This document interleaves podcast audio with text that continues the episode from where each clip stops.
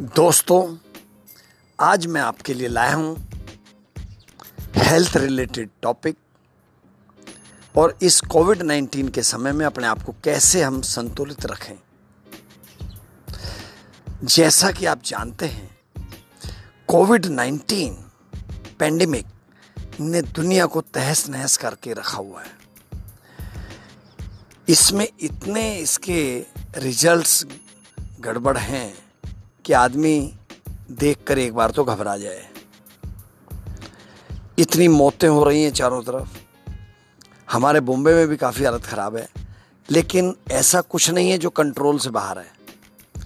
People are trying. New York को काफ़ी betterment मिलने लगा है, मतलब लोअर डाउन।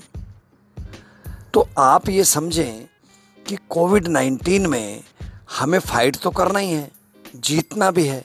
कैसे जीतेंगे?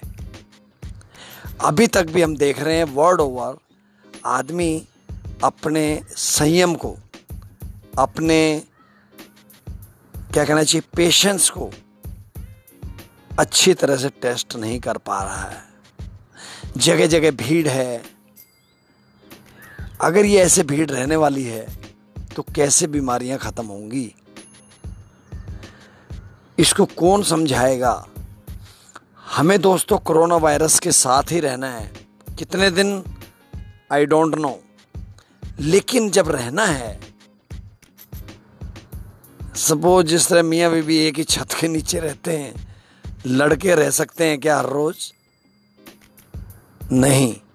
इसी तरह से कोरोना में सबसे पहले तो मास्क लगाना, सोशल डिस्टेंसिंग का ध्यान रखना, भीड़ भाड़ वाले इलाके में ना जाना, हाथों को बराबर साफ रखना सैनिटाइजर सोप से। ये अगर आपने ध्यान रख लिया तो आपने समझ लो पचानवे परसेंट जंग जीत ली। उसके साथ एक बहुत इम्पोर्टेंट चीज़ और मैं बताना चाहूँगा, क्योंकि मैं हेल्थ के ऊपर भी काफ़ी टिप्स आपको देता रहता हूँ। अगर आपने अपना इम्यून सिस्टम नहीं बढ़ाया, अपनी शरीर की प्रतिरोधक क्षमता को नहीं बढ़ाया, वो भी हमारे लिए डेंजरस हो सकता है।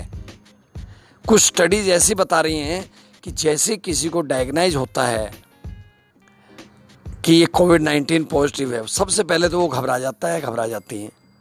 क्यों? अरे बुखार की तरह है, आ गया तो आ गया, क्या हो गया, ठीक भी होगा। अब देखिए कितना मतलब परसेंटेज ठीक होने का है।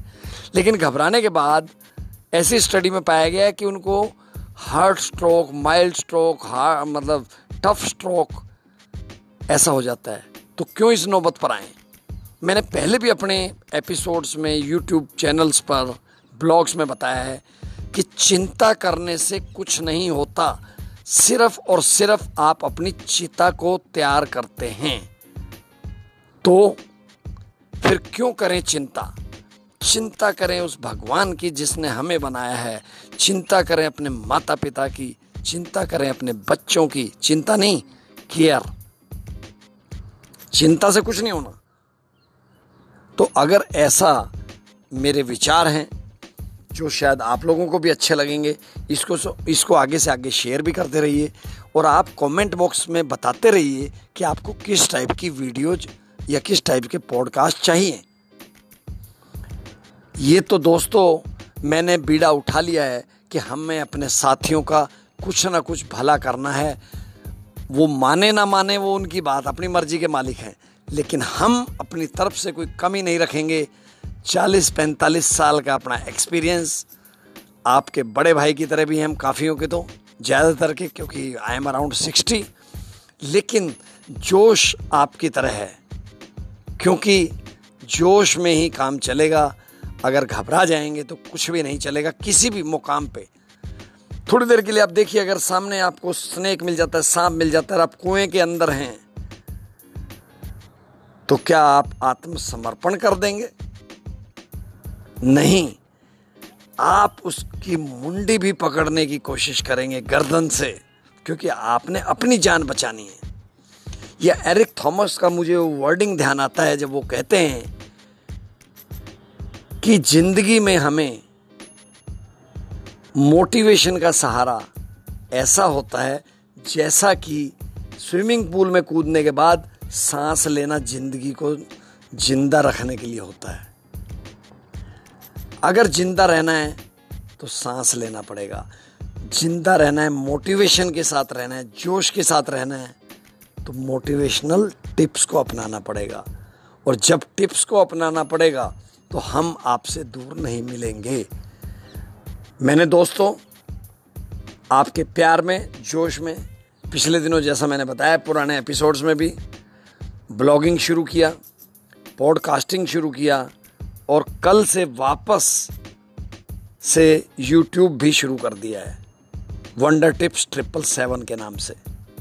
ऑलरेडी चल रहा था लेकिन बीच में छः महीने कुछ डिसकंटिन्यूटी थी because of my busy schedule. अब मैंने इसको थोड़ा सा प्लान किया है और इन कोविड नाइनटीन के समय में मैंने बताया कि हमने किताबें पढ़ी, हमने वेबिनार सुने, हमने लोगों से काफ़ी कुछ सीखा।